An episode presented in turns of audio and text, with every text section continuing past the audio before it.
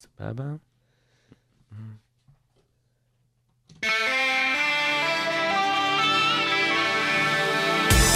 הרדיו הבינתחומי, בינתחומי. 106.2 FM, הרדיו הבינתחומי. הרדיו החינוכי של המרכז הבינתחומי, לקום ישראל, 106.2 FM. השעה הבינתחומית.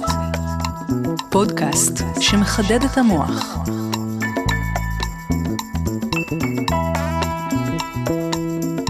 וברכה לכל המאזינות והמאזינים, אתם אה, מצטרפים לשעה נוספת של השעה הבינתחומית, כאן אה, ברדיו הבינתחומי 106.2 FM. אה, אני ציקי ישי ואני שמח להציג את האורחת שלנו כאן להיום, דוקטור רונית ברגר, מבית הספר לממשל, דיפלומטיה ואסטרטגיה, כאן במרכז הבינתחומי. אהלן רונית, מה שלומך? שלומי טוב. אז קודם כל תודה רבה שבאת, אה, ואני בקצרה אציג ככה את הנושאים שבהם נעסוק בתוכנית, ואז אה, נצלול אה, לעומק השיחה. אז אה, אנחנו אה, אמרנו שנעסוק אה, בטרור, אמרנו שלא אמרנו, אז זה הזמן להגיד שנעסוק היום בטרור, משלל היבטים, נפתח בסמנטיקה של הטרור, מה מכונה טרור ולמה, את מי זה משרת.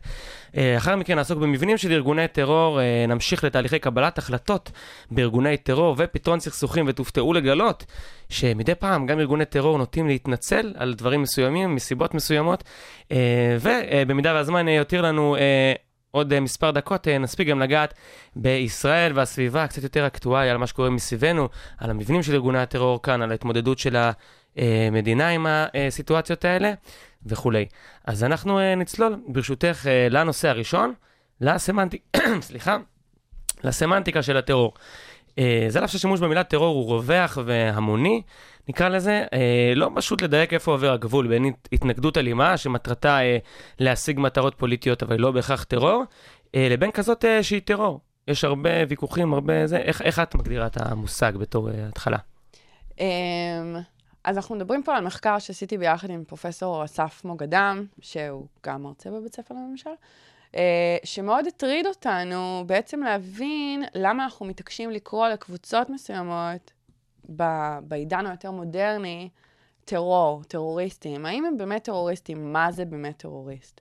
Uh, וההבחנה אצלנו עוברת באמת, יש את הדברים הבסיסיים, שבהם אנחנו מבחינים בין קבוצות טרור לקבוצות גרילה בהתבסס על הגודל של הקבוצה, uh, על הקשר של אותה קבוצה עם האוכלוסייה, ועל האם אותה הקבוצה בעצם שולטת בקרקע מסוימת. זאת אומרת, ההנחה היא שקבוצות טרור נוטות להיות קטנות יותר, נוטות להשתמש במעשי אלימות קיצוניים כנגד אזרחים, אה, על מנת אה, להוביל לאיזשהו לחץ אזרחי על הממשל בשביל להוביל שינוי. זאת אומרת, הרעיון הוא ליצור באמת פחד שהוא יותר גדול ממי שבעצם תקפת באותו רגע. אה, קבוצות שכאלה נוטות להיות באמת קטנות, והן לא, בדרך כלל לא שולטות על אה, טריטוריה מסוימת. קבוצות גרילה מתנהגות בצורה אחרת. רק לשם ההבנה, את אומרת טרור גרילה, שאת עושה את ההבחנה זה בין טרור לגרילה, או שיש עוד אופציות? בדיוק. יש, בעיקרון יש עוד אופציות, אבל אם אנחנו מסתכלים על זהות התוקפ... המטרות, זאת אומרת, את מי תוקפות קבוצות טרור? קבוצות טרור תוקפות אזרחים. קבוצות גרילה, שזה הסוג השני האלים בעצם של קבוצות התנגדות, תוקפות אה, גורמים מדינתיים, יותר מאזרחים. הן לא מכוונות כלפי אזרחים. קבוצות גרילה, תחשבו על צ'ה, בעיקרון אנחנו חושבים יותר על אה, מין יחידה צבאית, הם, הם לובשים מדים בדרך כלל, הם נוטים לתקוף יותר צבא, משטרה, דיפלומטים, ממשלה, ופחות לכוון כלפי האזרחים, בגלל שקבוצות גרילה נתמכות על ידי האזרחים. זאת אומרת, האזרחים הם אלה שעוזרים להם להתחבא, האזרחים הם אלה שמאכילים אותם, גם טרור, אבל לא? גם טרור, אבל יש ויש. קבוצות הטרור היום, שאנחנו חושבים עליהן, אל-קאעידה, אם אנחנו רוצים לקרוא לה קבוצת טרור, או המדינה האסלאמית, המדינה האסלאמית. כן, זה קצת אה, פרדוקס, הרי יש להם זה שטח לחלוטין פרדוקס. אז בגלל זה, אני לא הייתי רוצה להגיד שהם בהכרח קבוצות טרור, בגלל שהם יותר עשירים מהאוכלוסייה. הם בעצם תומכים באוכלוסייה, הם מקימים מנגנונים בשביל שהאוכלוסייה תתמוך בהם. הם כבר לא רק מבצעים פעולות אלימות לשם הפחדה. יש להם מטרות הרבה יותר נרחבות, הרבה יותר גדולות. אז יש המון דברים שאפשר בעצם לדבר עליהם, על ההבדל בין קבוצות טרור לכל דבר אחר. זאת אומרת, לכל ישות אחרת שמשתמשת באלימות לשם השגת מטרות. כל מה שאנחנו ניסינו לעשות במאמר הזה, זה באמת להגיד, יש ערך לשימוש במילה טרור, כי לנו, כאנשים נורמטיביים, יש איזה קשר נורמטיבי למילה הזאת. טרור הוא פסול. גרילה לפעמים יכול להיראות כמו מלחמת צדק. אמ, אז אני מבין אותך נכון, אבל את, אני, ה- איך שאני מכיר, ההבדל הרווח הוא פגיעה בחפים מפשע באופן ממוצר או לא, את נותנת פה עוד אלמנט של שליטה על שטח. נכון. ברגע שזה נכנס אבל ל, ל, ל, למשוואה, אז בעצם אנחנו, הרי, אני חושב ש... אולי אני לא מספיק מכיר, אבל רבים לפחות מארגוני הטרור המוכרים כיום הם קודם כל שולטים על שטח. נכון. אז, אז, אז המסקנה שלך היא שזה לא בהכרח טרור, או שאולי בדיוק. טרור צריך להתרחב? אה, אני חושבת שיש פה כמה דברים. או שבאמת נרחיב יותר את על מה אנחנו מדברים כשאנחנו מדברים על טרור. אה, אני לא טוענת שצריך להפסיק להשתמש במילה טרור, כי יש לה ערך כלשהו מבחינת מדיניות. אבל אם אנחנו רוצים למגר את הטרור, במובנו הרחב יותר, אנחנו צריכים להבין שאנחנו לא באמת מתמודדים עם קבוצות טרור במובן הקלאסי שלהם, אלא אנחנו מתמודדים עם קבוצות שהן יותר קרובות לארגונים היברידיים, או לקבוצות גרילה, שהלוחמה בהן היא שונה. זאת אומרת, יש הבחנה בין לוחמה בטרור לבין לוחמה בגרילה. Counter-insurgency versus counter-terrorism. אלו שתי טקטיקות שונות עם המטרות שונות. גם כשאנחנו נלחמים בקבוצה שאנחנו מעדיפים לקרוא לה קבוצת טרור בגלל הערך הנורמטיבי, בגלל רשימות הטרור העולמיות, אנחנו עדיין צריכים להשתמש בטקטיקות של גרילה על מנת למגר אותם. כי אם נתמקד רק בלמגר את הטרור, אנחנו מתעלמים מכל שאר שלה. האספקטים שאותה קבוצה מ- מקיימת, כמו למשל לשלוט על טריטוריה, כן. להחזיק אה, מרכזי חינוך אה, וכל הדברים האלה. אז בעצם זאת אומרת, ב- זה לא רק הטרור. בסאבטקסט של, של דברייך, בעצם אה, את אומרת, על אף שייתכן שזה לא בהכרח טרור, זה בסדר שנמשיך לקרוא להם טרור, כי זה משרת איזושהי מטרה, בדיוק. וזה מביא אותי לשאלה הבאה שרציתי לשאול אותך, שבעצם הגדרה של מעשה טרור היא, היא באופן מובהק בעצם החלטה פוליטית, כי יש לזה החלטות משפטיות, בינלאומיות וכולי. אז את, את אומרת, כאילו, מבחינת הפרקטיקה, להבין מה קורה שם אחרי זה, אחרי שהבנתם שזה לא בדיוק טרור כמו שהיינו רגילים, תקראו להם טרור כי זה משרת מטרות מסוימות. אז איזה מטרות זה בדיוק פוליטי. משרת? איזה מטרות פוליטיות משרת? כאילו איזה חסרונות ואיזה יתרונות, במידה ואתה קורא להם טרור, אתה מפספס את הפרקטיקה המדויקת, אבל אתה מרוויח מה אתה כן מרוויח. אז אה, תלוי מי עושה את ההגדרה, נכון? אז אה, בתור, אם אני ראש מדינה, ויש אה, בקרבי, יש אה, קבוצת טרור שתוקפת אותי על סיבות כאלה ואחרות. לי יותר משתלם לקרוא להם טרור ולא גרילה, כי גרילה יותר אומר שאין לי שליטה על טריטוריה מסוימת. זאת אומרת שאני איבדתי שליטה, אני לא שולט במה שקורה במדינה שלי. זה ההשלכה אז אני- הברורה זה מהסמנטיקה הזאת? השלכה מאוד ברורה. זאת אומרת, אני מעדיף לקרוא לזה טרור ולא גרילה, כי אם אני קורא לזה גרילה, אז זה אומר שיש בעיה יותר גדולה שאני מתמודדת איתה. זה לא חבורה של משוגעים שמחפשים אה, להשיג משהו באמצעות אלימות, גרילה בהכרח שולטים על שטח, אז את אומרת.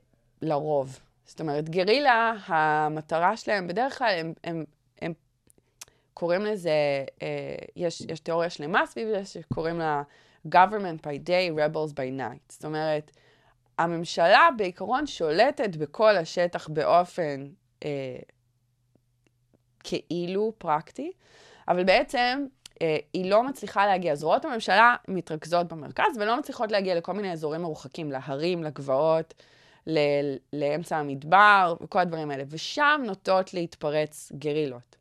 זאת אומרת, כי לממשלה אין בעצם את הכלים או את הכוחות לספק את כל השירותים שהממשלה צריכה לספק לאוכלוסייה שמתרוח... שגרה באותו המקום. ושם נכנסת קבוצת הגרילה. אוקיי, אז השאלה אם בעצם באיזשהו מובן יש אה, איזשהו אה, שימור של מבנה הכוח, שנגיד מדינות מערביות מתוקנות אומרות, אנחנו מחליטים על חוקי האלימות בעולם, אנחנו קבענו חוקים, חוקים שלפיהם אפשר להתנהל באלימות, ובשביל לשמר את המבנה הזה, אני אגדיר אה, כל משהו שאני בכוונה הולך עם זה רחוק, כן? שלא מספיק מתאים לי כטרור, ואז כולם אומרים, אה, זה טרור, אז כאילו, זה כמו להגיד הנשק לא קונבנציונלי. כאילו, פה החלטנו שהגבול, אז עד אז זה מוסרי, ומשם זה כבר... יש פה. את רואה בזה איזשהו... כאילו... הלוואי וזה היה כל כך קל, אבל אפילו טרור עצמו, בבסיס שלו, אין הסכמה בקרב האקדמיה, בכל מקרה, אה, או בקרב מקבלי החלטות, מה באמת הופך טרור לטרור. זאת אומרת, יש אה, ספר אב כרך ש- שמדבר על הגדרות הטרור, אה, ויש מעל 200 מאפיינים שמתקשרים להגדרות של טרור. השאלה היא, איזה סוג של אה, אסכולה אתה משתייך אליה. האם אתה מגדיר טרור בצורה מצומצמת, האם אתה מגדיר אותו בצורה רחבה. אנחנו פשוט ניסינו להיכנס לתוך הדיון הזה ולהגיד, זה לא באמת משנה איך אתם בוחרים להגדיר טרור, כל עוד אתם לוקחים בחשבון שפעילות אלימה קיצונית כנגד אזרחים, זה לא הפעולה היחידה שהקבוצות האלה עושות. הם יכולות להיות טרוריסטים, אבל הם עוד דברים אחרים. וזאת בעצם הפואנטה. ואולי אפילו, אם אני מבין אותך נכון, זה לא רק שזה, זה לא רק שזה ישפיע על הפרקטיקה של... את אומרת, קודם כל תבינו למה אתם מודדים, אחרי זה תקראו למה שאתם רוצים טרור, לא על פי הפירוט המדויק, אלא על פי האינטרסים המשפטיים, מדינתיים וכולי. זה מבחינתך השורה התחתונה של, ה, אפשר להגיד, של הניהול, של הדיון הזה של סמנטיקה וטרור מבחינת... אה, אה, כן, אני מוכנה להסכים עם הטענה הזאת. כן, לא, מבחינתי זה תהייה, ניסיתי להבין אותך ככה לעומק.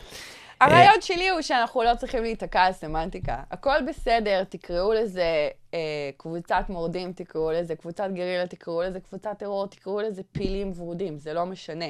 כל עוד אתם מבינים שזה לא איך שאתם קוראים להם, זה איך שאתם מתמודדים איתם. וכשאתם מתמודדים איתם, אז יש עוד דברים שהם עושים. ועוד, אה, בדברים האלה אנחנו ממש ניגע בפינה הבאה. במבנים של ארגוני טרור, אילו, אילו עוד זרועות יש להם. אנחנו נפתח עם השיר הראשון שבחרת, אה, אה, של הארקטיק מנקיז.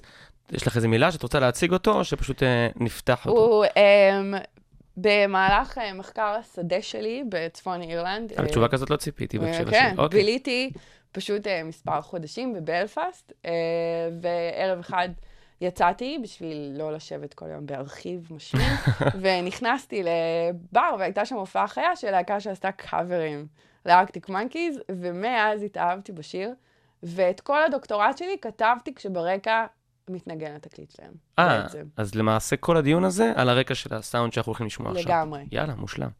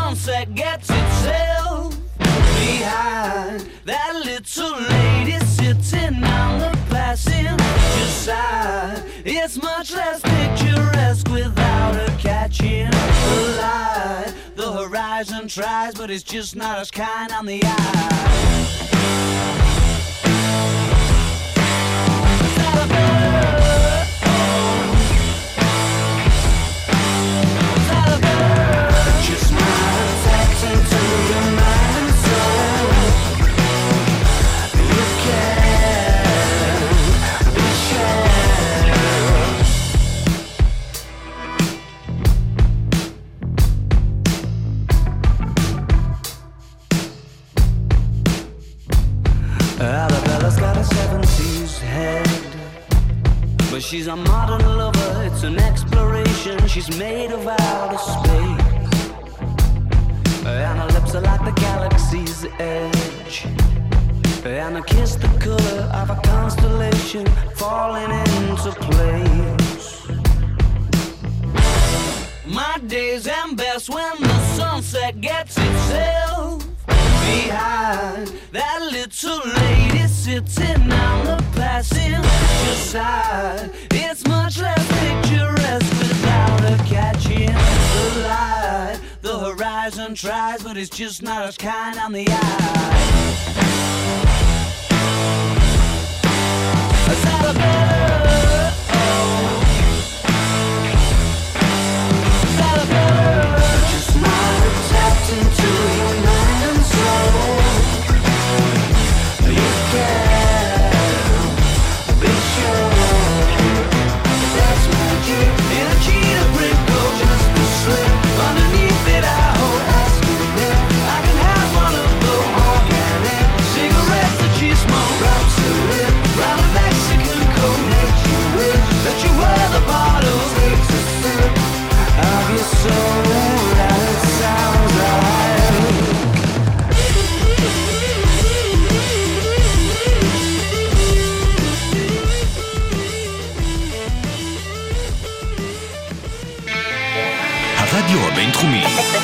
בינתחומי.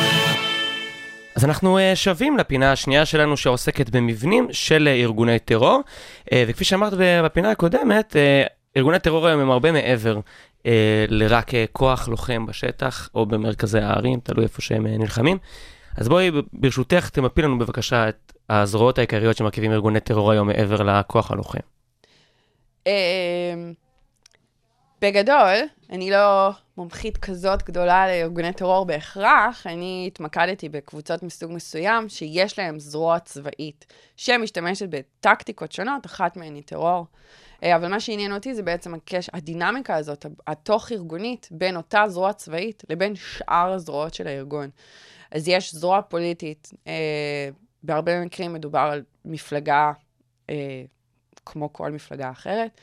אה, יש זרועות חברתיות. מפלגה שגם נמצאת בפרלמנט החוקי? מפלגה שלפעמים תלוי במערכת. זאת אומרת, איזה יש... דוגמאות כאלה יש לך מההיסטוריה שהם... אה, ב- אה, בעיקרון הבסקים, למשל, אה, קבוצת המרי הבסקית, ETA, ה-ETA, אה, הייתה להם מפלגה פוליטית בשם HB, אני לא אבטא את השם המלא שלה, אה, שבחלק מהזמן הייתה מורשית לרוץ לבחירות, ובחלק מהזמן היא הוגדרה כמפלגה תומכת טרור, ועל כן היא לא רצה לבחירות מורשית. בזמן שיש להם ארגון שידוע שהוא... בזמן אה, שהם וואלה. תומכים בארגון. המקרה שאני חקרתי, שזה צפון אירלנד, מדבר על ה-IRA, רוב האנשים יודעים מי הם ה-IRA. ה-IRA היו קשורים קשר הדוק למפלגה פוליטית בשם שין פיין, שהתמודדה בבחירות. Uh, אמנם התמודדה בבחירות מבלי לקחת את מקומם, גם כשהם זוכים במקומות. Uh, מתוך איזו אמירה פוליטית של המוסד הזה הוא לא לגיטימי. אה, הם התמודדו לבחירות. ולך שהם זכו, הם אמרו, אנחנו לא רוצים את המקומות האלה? נכון, יפה, כן. אמיץ. אמיץ. אה, אז כן, המצב הזה קורה. אה, בנוסף, ל- אלה הם בעצם הזרועות המרכזיות. אפשר לדבר על ארגונים שיש להם זרועות נוספות. אה, אה, כל מיני ארגוני צדקה שהם קשורים קשר הדוק לזרוע הצבאית. אה, אה, מוסדות חינוך, הרבה אה, קבוצות איסלאמיסטיות למיניהן, אה, מריצות מדרסות, שזה אה, בתי ספר אה, ש, שמלמדים את הקוראן, חדית, אה, כל אלה. אה, זה, אלה הם ארגונים נוספים שבעצם משרתים ציבור מסוים. אה, אפשר גם אה, לדבר על כל מיני מעונות יום אה, למיניהם, שהם גם חלק מהמערכת של אותה קבוצה. לכל קבוצה יש בעצם, זה, זאת אומרת, היום כשאנחנו חושבים על ארגונים כאלה שמשתמשים באלימות פוליטית, הם לא בהכרח רק משתמשים בטרור. הם לא בהכרח רק ארגוני טרור. אבל את בכל זאת מדברת עליהם כארגונים שמשתמשים באלימות פוליטית, והשאלה שלי אם כל הזרועות האלה בסופו של דבר מטרתם לרכז את המטרה העיקרית, שזה מלחמה אה, אלימה, להשיג מטרות פוליטיות, או שזה זרועות שהן עובדות במקביל כמו מדינה, שיש לה אה, זאת אומרת, משרד אז, חינוך ומשרד הביטחון. נכון, אבל אז השאלה היא בעצם, האם האלימות הפוליטית היא מטרה לשם השגת אמצעי כלשהו, או שהיא האמצעי עצמו. Um, הקבוצות שאני מדברת עליהן בדרך כלל מסתכלות uh, על אלימות פוליטית כמטרה להשגת אמצעי, כשאותו האמצעי הוא באמת שינוי מדיניות, uh, כניסה למוקדות כוח, יש כל מיני דברים שאפשר כקבוצה לרצות. Uh, האלימות הפוליטית היא דרך אחת לה, להשיג את אותן המטרות. היא לא עומדת בפני עצמה. לפחות כך אני חושבת. אז זה לא, אז זה, זה סוג של סמי מדינה, הם מתנהלים, יש להם זרוע צבאית שעושה את הפעולה על מנת להשיג את המטרה הפוליטית, ויש עוד אמצעים, וזה תודעה, אה, בריאות, רווחת התושבים וכולי. אוקיי, אז עכשיו אנחנו מסתכלים על המאבק הפופולרי נגיד בטרור, ולא, אני לא התעמקתי בנושא אה, בצורה יותר מדי, אבל לפחות על פני השטח, או המד... המלחמה שעושה הכי הרבה רע, זה המלחמה בזרועות הצבאיות של הארגונים האלה. נכון. כי הרבה חו- יותר קשה להילחם בזרועות האחרות. אבל זה, זה מצג שווא, או שזה, כמו שאת אומרת, זה באמת, יותר קשה להילחם, ולכן גם באמת הרבה פחות נלחמים בזרועות האחרות. זאת שאלה מצוינת, אתה יודע? אמ, זה עניין של... זה כמו שאנחנו מאמינים שהכל מתחיל ונגמר בחינוך, נכון? אז אם אתה רוצה להילחם בתופעה חברתית מסוימת כלשהי, גם שאנחנו לא מדברים על טרור, נכון? זה, זה מתחיל בחינוך. החינוך בבית, החינוך במוסדות החינוך וכל הדברים האלה. כשלארגונים כאלה יש מערכות חינוך נפרדות שעומדות בפני עצמן, הרבה יותר קשה להיכנס לתוך המערכות חינוך האלה ולנסות לשנות את התכנים שם. מלהפציץ שיירה שמובילה... מלהפציץ שיירה או, או, אתה יודע, אחד כן. שמפציץ. אמ, זה, זה דורש הרבה יותר הכנה, זה דורש הרבה יותר מידע, אינטליג'נס, שלא תמיד יש, זה, זה, זה הרבה יותר uh, קשה, וגם, זה, אם אנחנו מדברים על מדיניות, בדרך כלל מי שקובע מדיניות צריך uh, לתת קבלות, נכון? צריך להראות שהוא הצליח. הרבה יותר קל להראות, הנה, הצלחתי, פוצצתי שיירה, מנעתי פיגוע, מאשר להגיד, הנה, הצלחתי. שיניתי את הלוז. וה... בבית הספר יש הפסקה הספר, פעילה במקום כן. אה, לרוץ בתוך צמיגים בוערים. כן, אז זה משהו שיותר קשה. אבל את רואה איזשהו מגמות ב- במערב, או שאת שומעת, אה, נגיד, לא מדברת עכשיו על חסימה של אולי צירים כלכליים, שזה יותר אה, מתבקש אלא כניסה לזרועות של חינוך, של תרבות, של צדקה, את רואה איזשהו זירת מאבק כזו בכלל, או ש... אז אני לא חושבת התייחסות. שבהכרח קוראים לזה מאבק, אבל אפילו במדינת ישראל, אני, אני לא הכי מעודכנת מה קורה עכשיו, אחרי הרבה שנים בחו"ל, אבל בזמנו אני זוכרת שהיה, אה, שיש המון אה, ארגונים לא ממשלתיים במדינת ישראל, שפועלים לקירוב לבבות בין האוכלוסיות. זאת אומרת, יש אה, אה, ספרי היסטוריה שנכתבים עם שני הצדדים של הנרטיב. וואלה. כן. ואיפה הם נלמדים? בבתי ספר... אה, אני, אני לא יודעת דו-לשוניים? אם הם עדיין נלמדים, אבל אני יודעת שהם קיימים. המצב הידרדר מאז שעזבת, אני אה, פשוט צריך לעדכן. יכול להיות, יכול להיות. אבל, אה, אבל כן, יש כל מיני, לרוב עושים את זה ארגונים לא ממשלתיים, שאני יודעת, שבאמת מנסים לקרב, לגרום לכל צד להבין את הצד השני. אחד מהדברים שמאוד חשובים לי כחוקרת, כמחנכת, כאקדמאית, מה שזה לא יהיה, זה לגרום לאנשים להבין שכל דבר שהם עושים וכל דבר שהם אומרים, הוא לא בהכרח מתקבל בצד השני כמו שהם התכוונו. זאת אומרת, אה, וזה באמת היה הרעיון של המחקר שלי ובדוקטורט, ומשם אני יוצאת קדימה.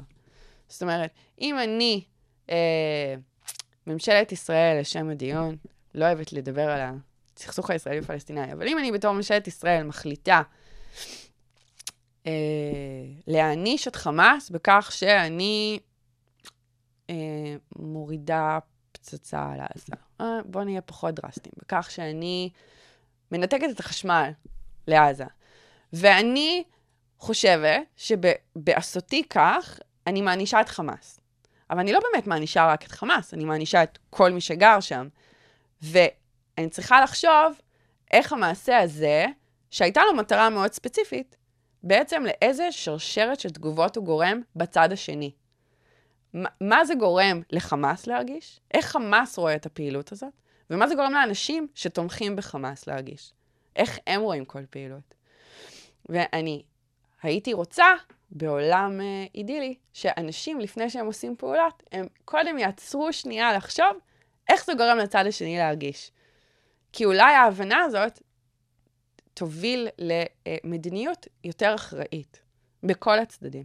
כי אם אני מבין אותך נכון, אז גם זה לא רק שהמאבק מתמקד בעיקר ב, אה, בכוח, בהפצצות וזה, אלא גם כשהוא מתמקד בזה, יש איזושהי התעלמות מהנזק האגבי של זה, ב- וכאילו אה, אה, מאוד מתלהבים מהקרדיט שזה מוביל למנהיג באותו רגע זה שהוא הפציץ והרס וזה, אבל לטווח ארוך זה יכול בכלל לפגוע ברשת הגדולה שמרכיבה את ארגון הטרור, סלש גרילה. סלש כי הוא מסועף עם אוכלוסייה ועם תרבות וחינוך ו... הדוגמה הכי טובה שאני מכירה, זאת אומרת, היא זאת באמת מצפון אירלנד. הסכסוך בצפון אירלנד הוא נמשך אלפי שנים, אבל הגלגול האחרון שלו התחיל בשנות ה-60 של המאה הקודמת, נוטים לומר. אמ, כשקתולים בצפון אירלנד, שהם היו המיעוט, אה, ראו את המהומות של השחורים בארצות הברית, אה, והחליטו ללמוד מהם בניסיון לקבל יותר זכויות, ויצאו להפגנות שלוות לחלוטין, לא אלימות. אה, היום יש הטוענים שזה לא באמת היה שלו, אבל נצא מתוך נקודת הנחה שהם התחילו ממקום טוב, שהם צעדו ברחובות לשם קבלת זכויות, והממשלה הנוכחית באותו זמן לא ידעה איך להתמודד עם זה, אז היא הביאה חיילים בריטים מבריטניה לתוך האי, אירלנד, אה, להתמודד עם הפרעות החדשות האלה. החיילים הבריטים לא ידעו מה לעשות, אז הם אה, פנו כנגד האוכלוסייה שעוסקת מחאה לגיטימית. במחאה לגיטימית. וזה פשוט הצית את כל הסכסוך. וואלה. בגלל שאותם האנשים שלא יצאו לרחובות, אבל אה, אותם אנשים אפאתיים שלא בהכרח הרגישו מותקפים בעצמם פתאום. הרגישו מותקפים, וזה פשוט דחף אותם לכיוון התמיכה היותר חזקה בארגוני, בארגונים אלימים, נקרא להם. אז אה, בואי נגיע לשאלה שמבחינתי אני אשמח לסיים איתה את הנושא הזה. אה, יש דרך כלשהי להקים ארגון שהוא לא מדינה, ויש בתוכו, אה, אמרנו, כמו אה, אלמנטים של סמי-מדינה. יש לו אה, מוסדות חינוך וכולי, ואפילו זרוע צבאית. בוא נגיד, בשביל הדיון, שהיא לא פוגעת באזרחים חפים מפשע, אלא מנהלת מאבק צבאי לגיטימי עם איזשהו כוח כובש, זר, whatever. מהו מאבק צבאי לגיטימי? המ- בשביל ההגדרה זה כוח לוחם נגד כוח לוחם, בסדר? זה שני אוקיי. זרועות, זרועות אקטיביות אה, לוחמות של, שמבצעות מדיניות כלשהי, שברגע זה של מדינה זה כמובן נחשב כלגיטימי. השאלה אם יש דרך, יש בכלל אפשרות, הרי בסוף יש פה מדינות שרוצות לשמר את, ה, את אפילו את המבנה הכללי הזה של מדינה ושל היכולת שלה לשלוט על, אה, בלי להיכנס לזה אם זה טוב או רע, אבל יש בכלל אופציה לאנשים להקים משהו שהוא לא מדינה בהכרח, ו... אבל מנהלים אה, זרוע צבאית והוא לא באופן אה, מיידי יסומן כטרור? קוראים לזה מלחמות אזרחים, בדרך כלל. זאת אומרת, ברגע שיש אה, מיעוט, לרוב כלשהו, שהופלה לאורך שנים, כן או לא, לדעתו, לא קיבל את מה שמגיע לו, והוא מתחיל להתרומם, ואפילו אם הוא תוקף רק, אפילו אם הוא הופך לצבא קטן ותוקף רק מטרות צבאיות, מדובר על מלחמת אזרחים, זאת אומרת, בעצם. ומלחמת אזרחים בעידן המודרני, אולי בגלל שאנחנו כל כך שופעים באירועי טרור, יכולה להסתמן מאוד מהר כ... כטרור גם באיזשהו מקום, לא? כאילו, פתאום עכשיו נניח יש קבוצה אזרחית בישראל שמתמרדת. אתה רואה את זה קורה? לא, אני באופן קורה. תיאורטי, שלא יקראו לה טרור. לא, אה, קבוצה... אה, אני לא יודע, אני אומר באופן כן. תיאורטי לחלוטין, אבל יגידו, מה, אם אתם מדברים על אה, אכיפה של זורקי אבנים, אה, אז הנה, זה טרור וזה טרור. כן. זה יכול בעצם להביא את אה, הדיון לשם, כאילו, נכון. כל ה... ושוב, אה, זה הכל עניין של סמנטיקה. זאת אומרת, מי עוסק בהגדרות ומה מתאים לו יותר. אה, גם מלחם, להודות בכך שפרצה מלחמת אזרחים בטריטוריה שלך, זה משהו שאתה לא רוצה להודות בו, כי אתה נראה בו חלש. בפני הקהילה הבינלאומית. כן. היום אנחנו חיים בעולם גלובלי, העולם קטן, הכל, הכל משנה. אה, האם יש דרך להקים ארגון? אני... לא, לא שיש לי שאיפות כאלה, כן. כן, לא, אני לא, לא יודעת. אה, טוב, אנחנו אה, נצא לג'ינגל קצרצר, אה, ומיד אחריו אנחנו אה, ניגע בתהליכי קבלת החלטות בארגוני טרור ופתרון סכסוכים, וניגע במקרה של צפון אירלנד, כפי שציינת לפני רגע.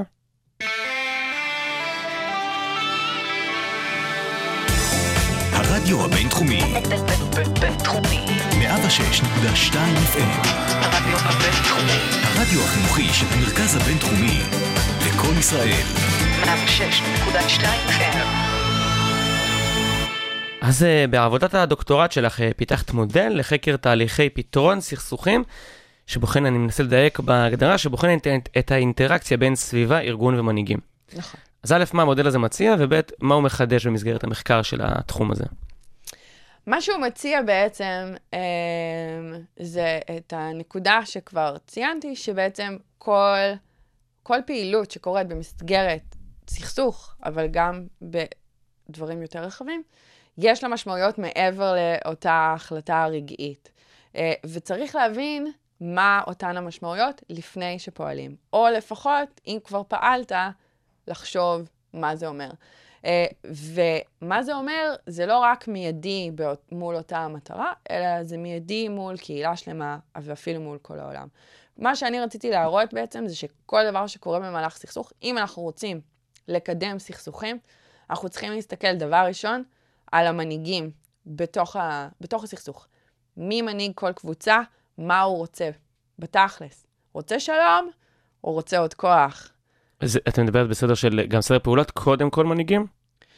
לא בהכרח. אה, אוקיי. הסדר, זאת אומרת, יש בעיקרון שלוש רמות ניתוח שאנחנו נוטים לדבר עליהן, רמת המנהיג, רמת הארגון או המדינה, והרמה הגלובלית.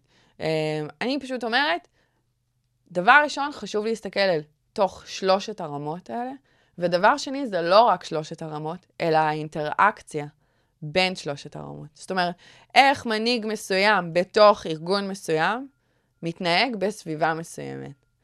האם הוא אה, האם הסביבה מגבילה אותו? האם הקבוצה מגבילה אותו? הסביבה, את מדברת על הסביבה של הארגון שלו, או על הסביבה הסביבה של הסכסוך. הגיאופוליטית שבה הוא בו- בו הוא בדיוק. נמצא? בדיוק. זאת אומרת, ניתן לך דוגמה קלה, יחסית. אמ, אפילו ראש ממשלה מסוים, אמורפי, אוקיי? אוקיי. ראש ממשלה אה, נמצא בסכסוך מול קבוצת טרור, קבוצת גרילה. הוא צריך להחליט האם הוא מכריז מלחמה או אה, מבצע פעולות אה, סודיות, למשל. אה, זאת החלטה. עכשיו, ההחלטה הזאת לא תלויה רק ברצונו של ראש הממשלה. היא תלויה בהאם הממשלה עצמה, או הקבינט, או מי שזה לא יהיה שמחליט, או הצבא, מערכת הביטחון, האם הם תומכים בסוג אחד של החלטה או בסוג האחר? או האם יש בהם, יש להם את הכוח למנוע מאותו ראש ממשלה להחליט? ומעבר לכך, האם הקהילה הבינלאומית תרשה לו להתנהג בצורה כזאת או אחרת, או תעניש אותו על התנהגות כזאת או אחרת? אז גם לסביבה יש כמה רמות בעצם. בוודאי. אם מנהיגים, את אומרת, נגיד, אני מפרק את המודל הזה, אז מנהיגים זה המנהיג של, נניח, המדינה, מול המנהיג של ארגון טרור, והסביבה המנהיגותית כמובן, אבל אה, בהקשר של סביבה, דובר על כמה רמות, זה סביבת בדיוק. הפעולה של הבן אדם, סביבת ה- שהיא בעצם הארגון. הארגון, עצמו, הסביבה הפוליטית. שבה. בסוף מתנהל, והסביבה הקהילה הבינלאומית, שתמיד תהיה רלוונטית גם בתגובה שלה ל... אז כל מה שאני מנסה להגיד זה שבבואנו לחקור סכסוכים, אנחנו צריכים לקחת, לאמץ לנו נקודת מבט של ארגון אחד או של שחקן אחד. אה, ומנקודת המבט הזאת, להגדיר מי הם שאר השחקנים הרלוונטיים במשחק. זאת אומרת, אם אני ממשלת ישראל, אני צריכה לאמץ את נקודת המבט שלי כממשלת ישראל, ואני מגדירה מי חשוב מולי. חשוב חמאס, חשוב פת"ח, חשוב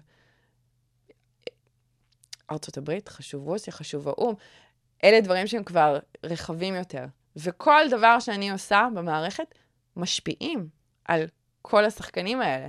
אני צריכה לדעת כל דבר שאני עושה, אני צריכה להבין איך זה יתאפס, ייתפס על ידי אותם השחקנים האחרים, על מנת להתקדם קדימה. את מרגישה שהניתוח הזה, כמו שאת אה, מחלקת אותו לסביבה ארגון ומנהיגים, נעדר קצת מההתנהלות, לפחות כפי שאת רואה אה, מהצד של אה, מדינות עם גופי טרור, עם... אני חושבת גופי גרילה. אני חושבת שהרבה פעמים אנחנו נוטים להתרכז רק בדבר אחד, וקשה לנו לראות את התמונה היותר גורפת. שהאחד מה זה המנהיג? זאת אומרת, לא.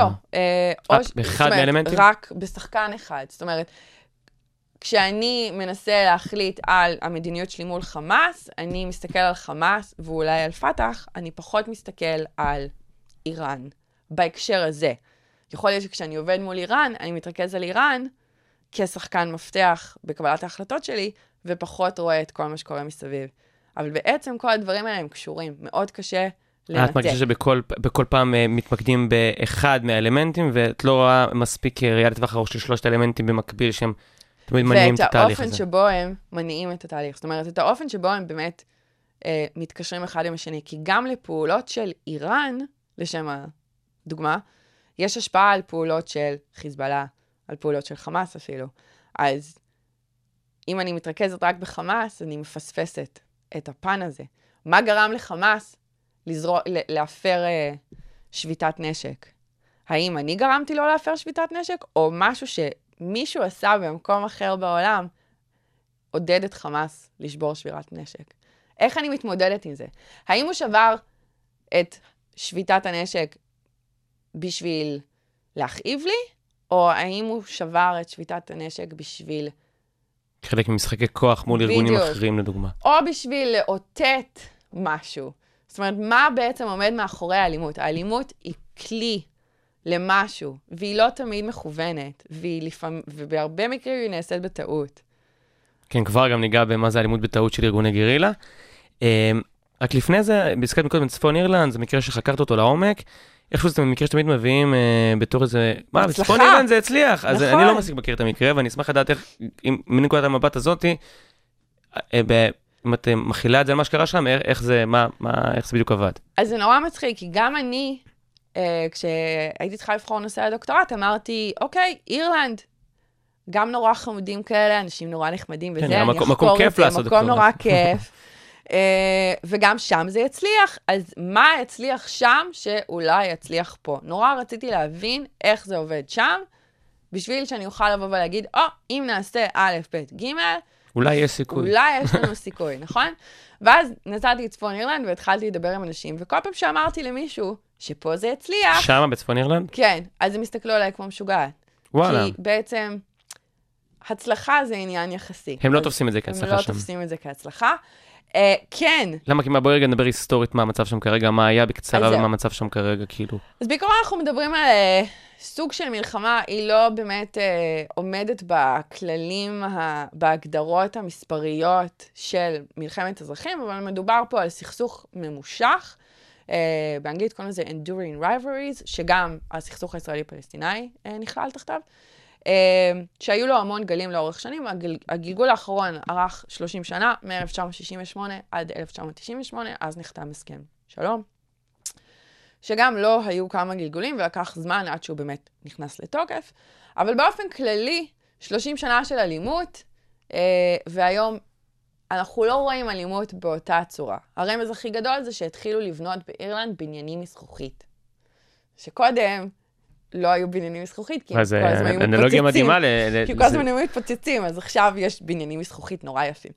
אז uh, כי הם לא מפחדים יותר מפצצות. זה, זה בעצם ה... ולמה מרגישים שזה לא נפתר? בגלל שהמתח זה דבר אחד, להוביל קבוצת מרי כלשהי להתפרק מנשקה, זה דבר שני, לאחד חברות שחונכו לשנוא אחת את השנייה לאורך זמן. כן, זה כבר עניין שייקח דורות מן זה תהליך הסתם. ארוך, בדיוק. אז יש, וגם האלימות, האלימות שאנחנו שומעים עליה, זה כמו שאם תיסע לכל מקום אחר מחוץ לישראל, ותקשיב לחדשות על ישראל, זה נשמע כמו מקום מטורף ואלים שאנחנו חיים פה, ואנחנו יודעים שזה לא בהכרח נכון לגבי כל מקום. להפך, אני, אני אחרי שנים שגרתי בכל מיני מקומות בעולם, ישראל מבחינתי המקום, אחד מהמקומות הכי בטוחים. אפילו קירות האולפן שלנו עשויים מזכוכית כרגע, אז. אנחנו אה, מרגישים אה, קצת נכון? בנוח, כן.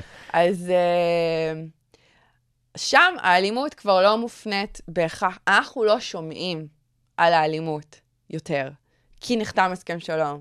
אבל האלימות היא שם, אז היא לא בצורת פצצות בהכרח, אבל מי שהורגל לעסוק באלימות לאורך שנים, וחונך על אלימות לאורך שנים, גם כשיש הסכם שלום צריך למצוא מפלט לאותן, אה, הרגרסיות, כן. אגרסיות. כן. אבל כשאת מנתחת את המקרה שלנו לפי המודל הזה של אינטראקציה מנהיגים אה, סביבה, אה, ואמרנו ארגון. ארגון, את רואה שבהתחשב בשלושת האלמנטים האלה, את יכולה להבין איך, איך כאילו פיצחו את הנוסחה שהגיעו לפחות לסיום הסכסוך האלים כן, ה- של...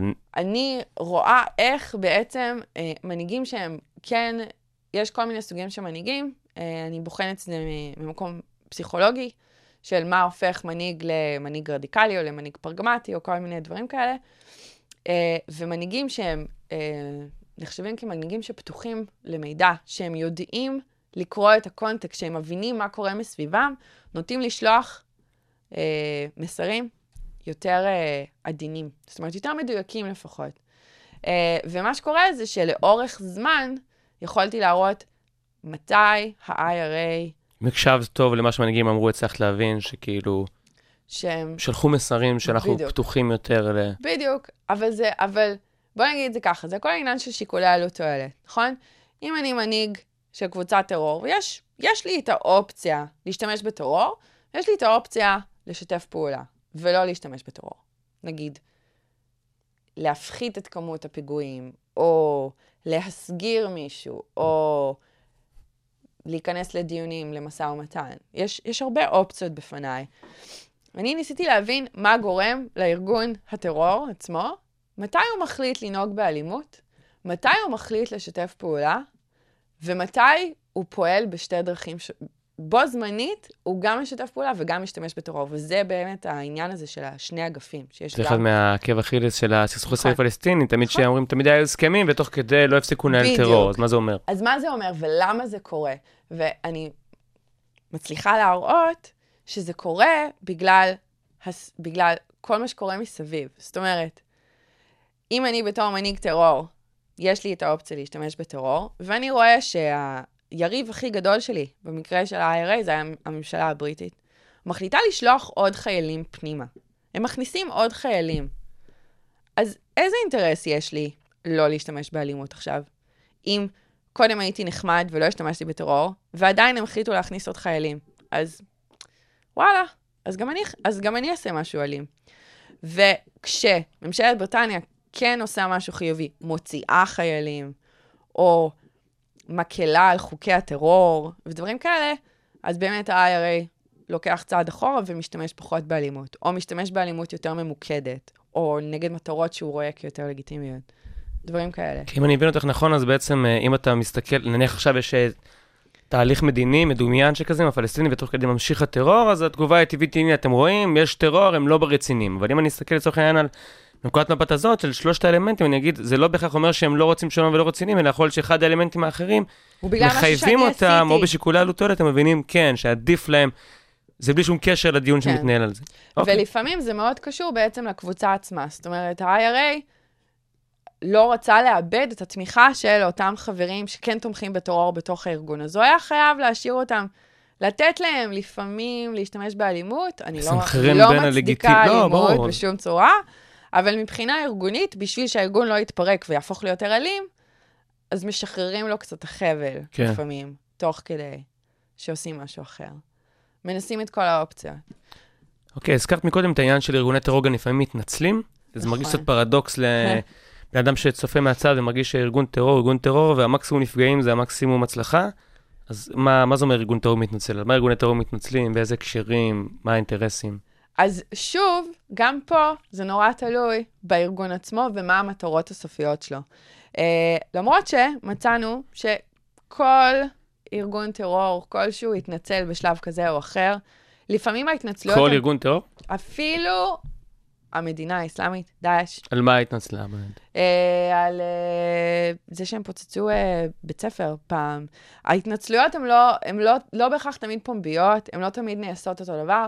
גם האל-קאעידה לפעמים, כשהם אה, הורגים בטעות אנשים שלכאורה משויכים, אמורים להיות משויכים לתומכיהם, לאוכלוסייה שלהם, התנצלו בצורה של אה, אה, שליחת משאבים, כסף, אוכל ודברים כאלה, לא בהכרח בהתנצלות פומבית. אני, אני והקולגה שלי, אה, שהיא מרצה כיום באוניברסיטת וסליאן, ניסינו להבין מה גורם, כי אני חקרתי את ה-IRA והם מתנצלים לפעמים, והיא חקרה את המוסלים בראדרהוד במצרים, וגם הם מתנצלים לפעמים, אז ניסינו להבין מה גורם להם להתנצל. וגילינו שבאמת ארגונים כאלה, שיש להם זרועות, שיש להם גם זרוע פוליטית וגם זרוע צבאית, שהם לא רק טרוריסטים לשם הטרור, נוטים להתנצל כשהמחיר של טעות שהם עשו הוא יקר.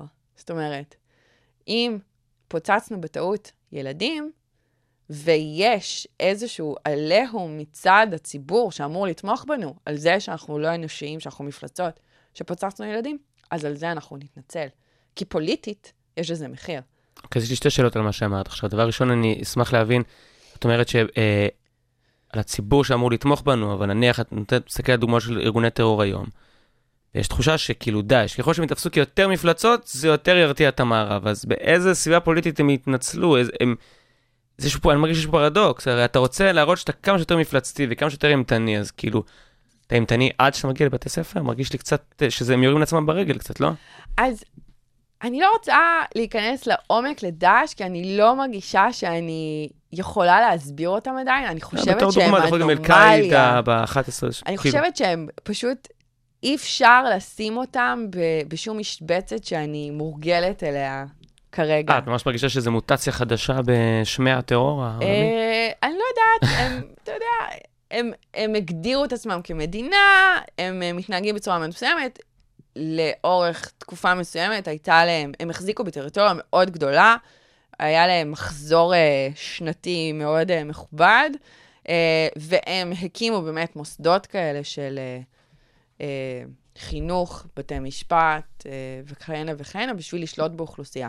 זאת אומרת, הם כן משרתים אוכלוסייה מסוימת, ועל כן, אם הם פוגעים באוכלוסייה... ודאי לא ארגון טרור קלאסי, כמו ש... בדיוק. אז אם הם שולטים באוכלוסייה מסוימת, האם הם שולטים בה באופן בלעדי רק באמצעות אה, הפחדה ו- וטרור, או שיש שם עוד משהו? יכול להיות שאת המערב מפחידים בטרור, ואת האוכלוסייה שלהם רוצים להחזיק בצורה אחרת, ואז אז במידה יש ו... לנו סטודנט ו- שעושה תזה בבינתחומי, שזה המחקר שלו, שהוא מנסה להבין אם הם מתנהגים אחרת מול אה, לאזרחים המערב, שתחת שליטתם? למול. האזרחים שתחת שליטתם, כן.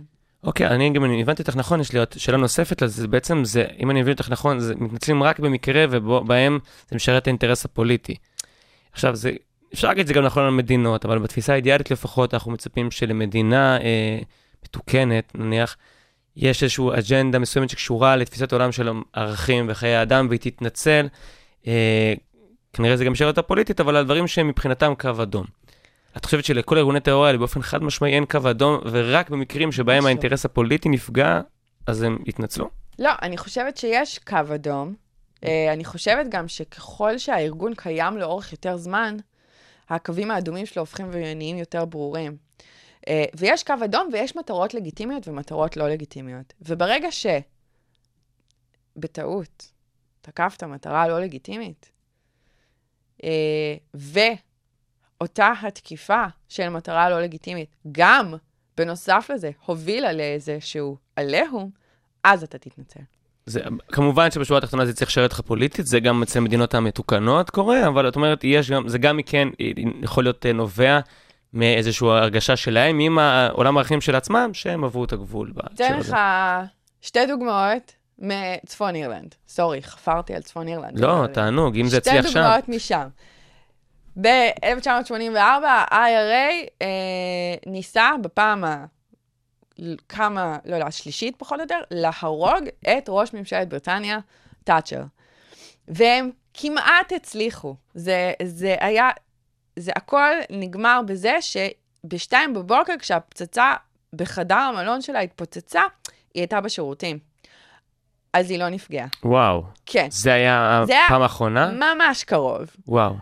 Um, עכשיו, זה טעות שלהם, זאת אומרת, הם פקששו. הם, אין מצב שהם היו יכולים לדעת, אבל אין ספק שזה עלה להם מחיר מאוד כבד. הם מעולם לא התנצלו על זה. מה, מישהו אחר נפגע אבל? מתו חמישה חברי פרלמנט בריטים. אז למה שהם התנצלו על זה בעצם?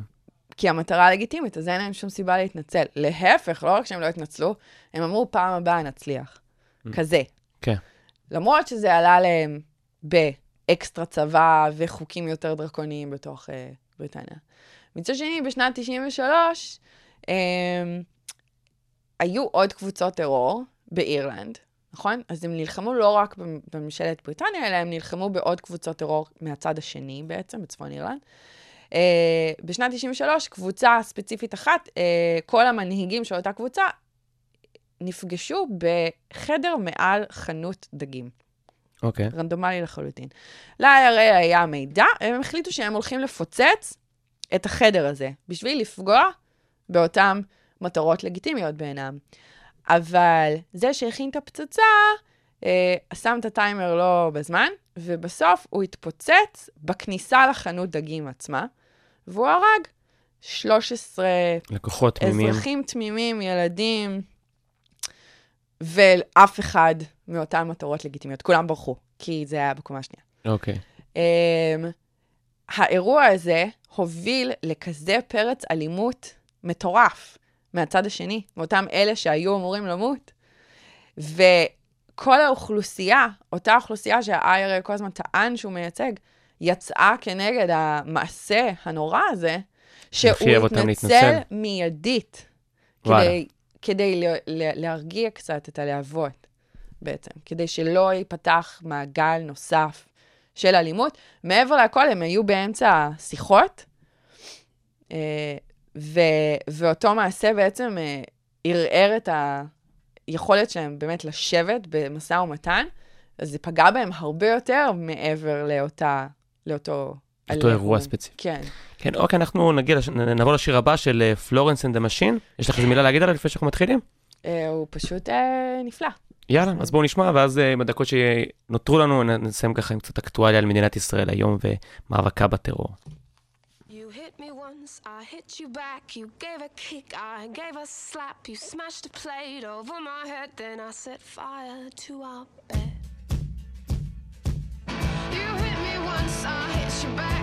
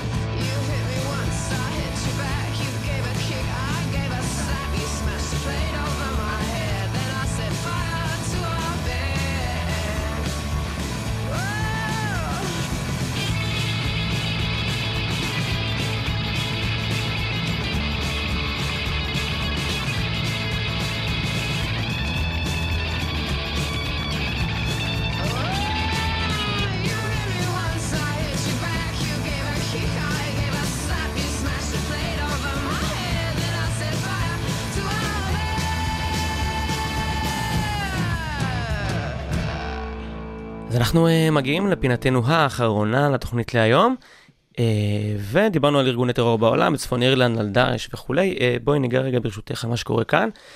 תחילת התוכנית עמדנו על, על ההבדל בין ארגוני גרילה לארגוני טרור. לכל הפחות אפשר להטיל ספק בכך שחמאס הוא ארגון טרור. טהור. אה, ארגון טרור טהור, כן, כן. בדיוק. הוא בטוח לא רק ארגון טרור. איך את מזהה את. אותו או ארגונים נוספים שיש היום אה, במרחב שלנו, של מדינת ישראל, ואיך את מזהה גם את ההתמודדות של ממשלת ישראל עם הארגונים האלה בהתחשב בשלושת האלמנטים שדיברנו עליהם מקודם, ובהתחשב בעובדה גם שיש זרועות נוספות לכל הארגונים הללו. אז זה בעצם אה, משהו שאני מנסה להבין עכשיו, מאז שחזרתי, מאז שאני מנסה אה, להבין מה באמת המשמעויות של אותם אה, מנהיג ארגון סביבה לקבלת החלטות במדינת ישראל.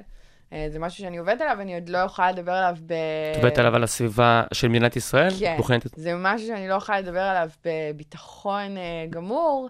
אני יכולה להגיד מה אני מרגישה שזה נכון. דבר ראשון, חמאס הוא לא רק חמאס, יש שם זרועות, יש זרוע מדינית, יש זרוע צבאית, יש אה, אה, גופים שונים שמקבלים החלטות. יש, יש אה, קבלת החלטות בתוך אה, עזה, יש קבלת החלטות בקטר. זאת אומרת, יש פה דינמיקה בתוך הארגון שמשפיעה על מה שקורה. ואותי מאוד מעניין כרגע להבין איך חמאס מקבל החלטות, איך הוא מושפע ממה שחיזבאללה עושה, ממה שדאעש עושה, ממה שקורה בסוריה. כל הדברים האלה, אני מנסה, לה... והכי חשוב כמובן, אה, מה שברשות הפלסטינית קורה, בשביל להבין איך מדינת ישראל באמת צריכה להתייחס לפעולות שנעשות על ידי חמאס. וכרגע, לפחות איך שאני מבין, היחס הוא, אם אנחנו עוד פעם חוזרים לתחילת השיחה, הוא שחמאס זה ארגון טרור. אה, הוא ו- יותר מ... הוא בטוח יותר מארגון טרור. השאלה אם את מזהה שממשלת ישראל, אמרת שאת בתחילת המחקר, אבל היא מתמודדת איתו באמת קצת יותר לרוחב במובן שהוא כן שולט על שטח, כן. כן יש לו זרוע חינוכית וכן יש לו זרועות נוספות. זכה בבחירות. תקרא להם אה, בחירות לגיטימיות, דמוקרטיות, כן או לא. לא, סביר להניח, אבל זכה בבחירות, נכון? שולט על טריטוריה. שליטה מוגבלת יחסית, כן? כי, כי יש פה מקרה מאוד מעניין, מאוד מסובך. זה לא המקרה הרגיל של מדינה מול ארגון טרור שפועל ב, בטריטוריה שלה. יש פה, זה הרבה יותר מורכב משפטית, זה הרבה יותר מורכב בינלאומית, בוא נגיד, אה, ובאמת מעניין לראות איך מתמודדים איתם. אני כן חושבת שמדינת ישראל עושה הרבה מאוד בשביל לנסות להבין איך להתמודד עם האיום, וכן יש את ההבנה שזה לא רק איום של טרור, שזה הרבה יותר מעבר. והייתי שמחה אה, לתרום לדיון ברגע שיהיה לי אתה חושב שזה. תפיסות אה, חדשות? שעם לא השנים אה, כאילו חושבת מבינים שארגוני ש- טרור זה יותר ממה שחשבנו, או שזה... לא, אני חושבת שבמדינת ישראל אה, אפשר להגיד עלינו הרבה דברים, אבל אנחנו טובים בביטחון. טובים בטרור. אנחנו טובים בביטחון, ואנחנו כן משקיעים הרבה בלנסות להבין מי עומד מולנו. אבל תמיד אפשר להשתפר. כן, כמובן. אה, אוקיי, היה לי אה, מרתק לדבר איתך. אה, דוקטור אה, רונית ברגר מבית הספר לממשל, דיפלומטיה ואסטרטגיה כאן במרכז הבינתחומי. אנחנו אולי נקיים את המפגש הבא כשיהיו לך מסקנות על מה שקורה כאן, תעשה לנו קצת אה, סדר ב, בסביבה שלנו, אחרי שהבנו שבצפון אירלנד כבר אפשר אולי לקלל, אבל לנשום לרווחה ולגור בבנייני זכוכית, ככה זה עוד אפשר. אז תודה רבה לך, תודה לך. אה, ושיהיה לך המשך יום נעים. להתראות.